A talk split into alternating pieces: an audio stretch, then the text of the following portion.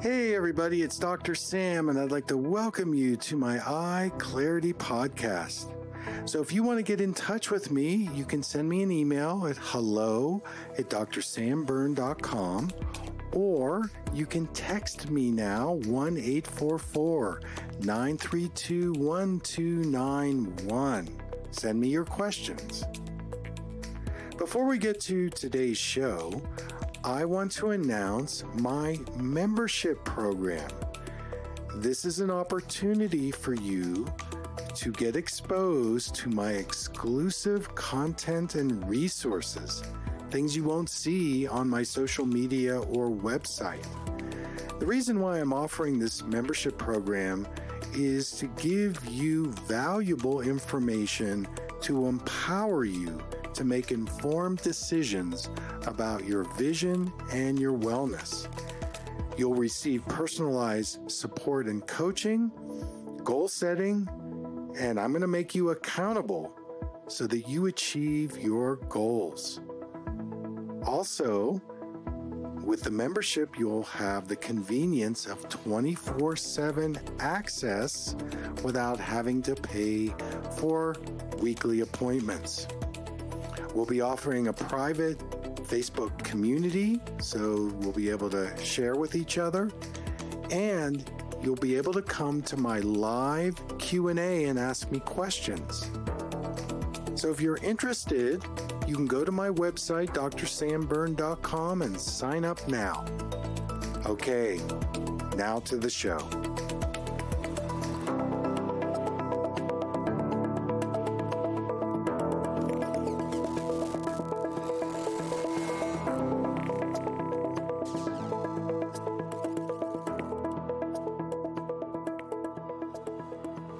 Hey everyone, welcome to the program.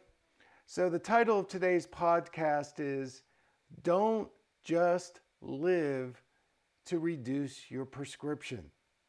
So many people that I've worked with over the years who want to reduce their prescription, who want to improve their vision, get so fixated on the prescription that they're missing out on what is really needed to make the deep level changes. I'll tell you a story one time that happened when somebody came to see me. She was very nearsighted and she asked me to reduce her prescription.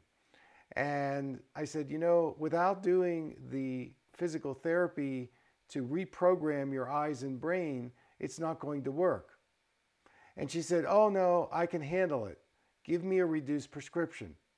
So I'll give you the numbers, not that it means anything, but she was a minus 3.25 in each eye. So she had a moderate amount of nearsightedness. So I reduced her prescription to a minus three. So I reduced it by a quarter of a diopter.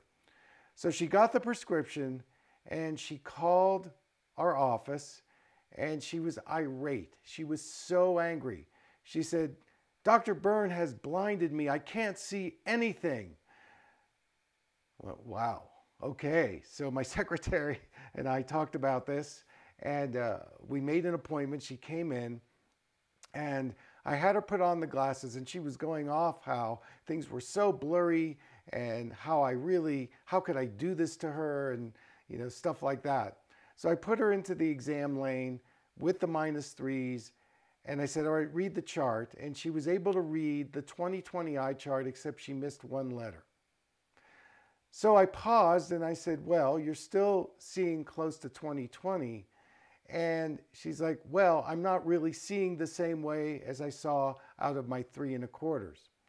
So it was a great learning lesson for her because it triggered some very deep fear issues and insecurity issues that just by reducing the prescription a little bit, she went into blame mode, she went into fear mode, and she went into survival mode.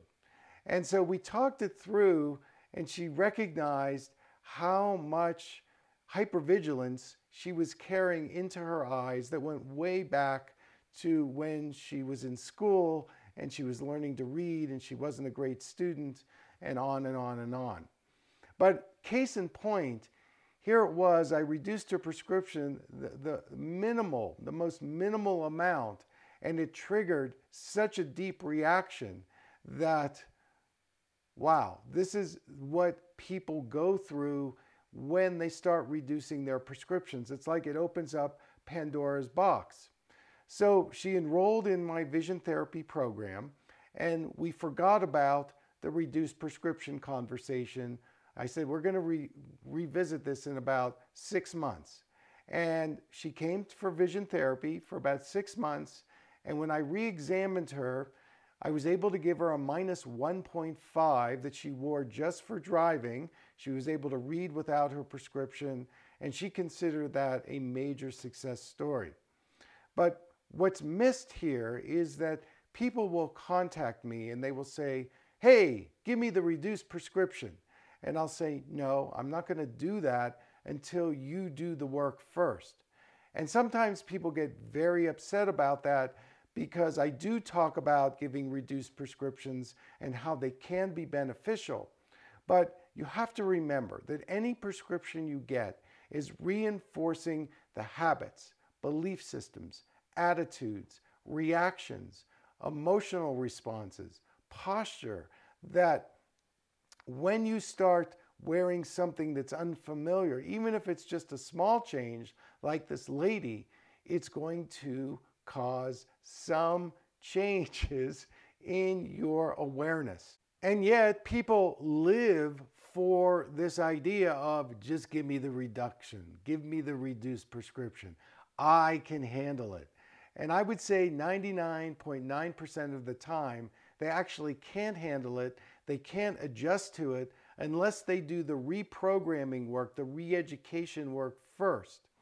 You know, I remember in my own case when I was going through my nearsighted reduction process, the doctor that I went to, Dr. Al Shankman, he was my optometrist, he said to me, All right, I want you to give up the goal of getting rid of your nearsightedness. And of course, nearsighted people are very goal oriented, they're very results oriented, and I was like that too. And I said, You know, Dr. Shankman, I don't think I can do that. And he said, Well, that's going to be the key for you in dissolving all of your nearsightedness because you're too fixated on the reduced prescriptions, you're re- too fixated on getting the results. And what you need to do is do the vision therapy practices and use them as a mirror, use them as a experience to learn about your habits, your conditioning, the relationship between your two eyes and your brain and your body. So there was a lot that I learned in my self awareness that got me to the place where one day I woke up and I didn't need my lenses anymore, but it became a byproduct of all the changes I made in my awareness, letting go of all the habits and conditioning that put me into that nearsighted world to begin with. Now, this also happens with astigmatism. I get a lot of DMs on social media hey, I've got astigmatism. Would you write me a prescription for reduced astigmatism correction? Well, you know, if we do that, it's going to really upset the apple cart for sure because there's going to be distortion, there's going to be blurriness, it could lead to headaches because the reduced prescription is asking you to relax and be in a non warped state. That's what astigmatism is. Astigmatism is. It's warping your perception because the eyeball is now shaped like an egg instead of a tennis ball and so it creates this irregular blur, it affects the posture, and so on. If you want to qualify for a reduced astigmatism correction, you've got to do the vision therapy first. That's the sequence. And last, if you're farsighted, same thing. If you wear magnifying glasses, I mean, it's not going to work for you to wear something less and strain and stress and create, you know, headaches and those kinds of things, you're basically reacting to the a reduced prescription and you're not learning what you need to do to adapt or adjust. Vision is about flexibility. Vision is about adaptability. Vision is about how the brain and the eyes and the body talk to each other.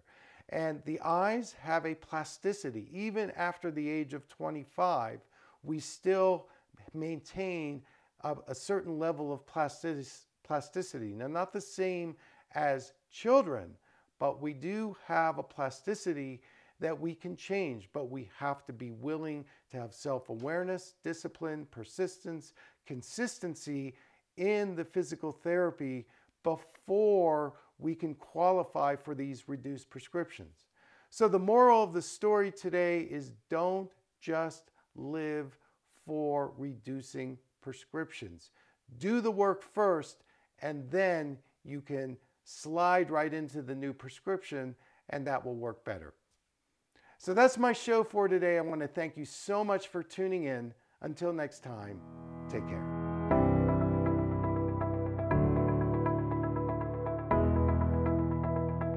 Thank you for listening. I hope you learned something from the Eye Clarity podcast show today. If you enjoyed the episode, make sure to subscribe on iTunes or Spotify and leave a review. See you here next time.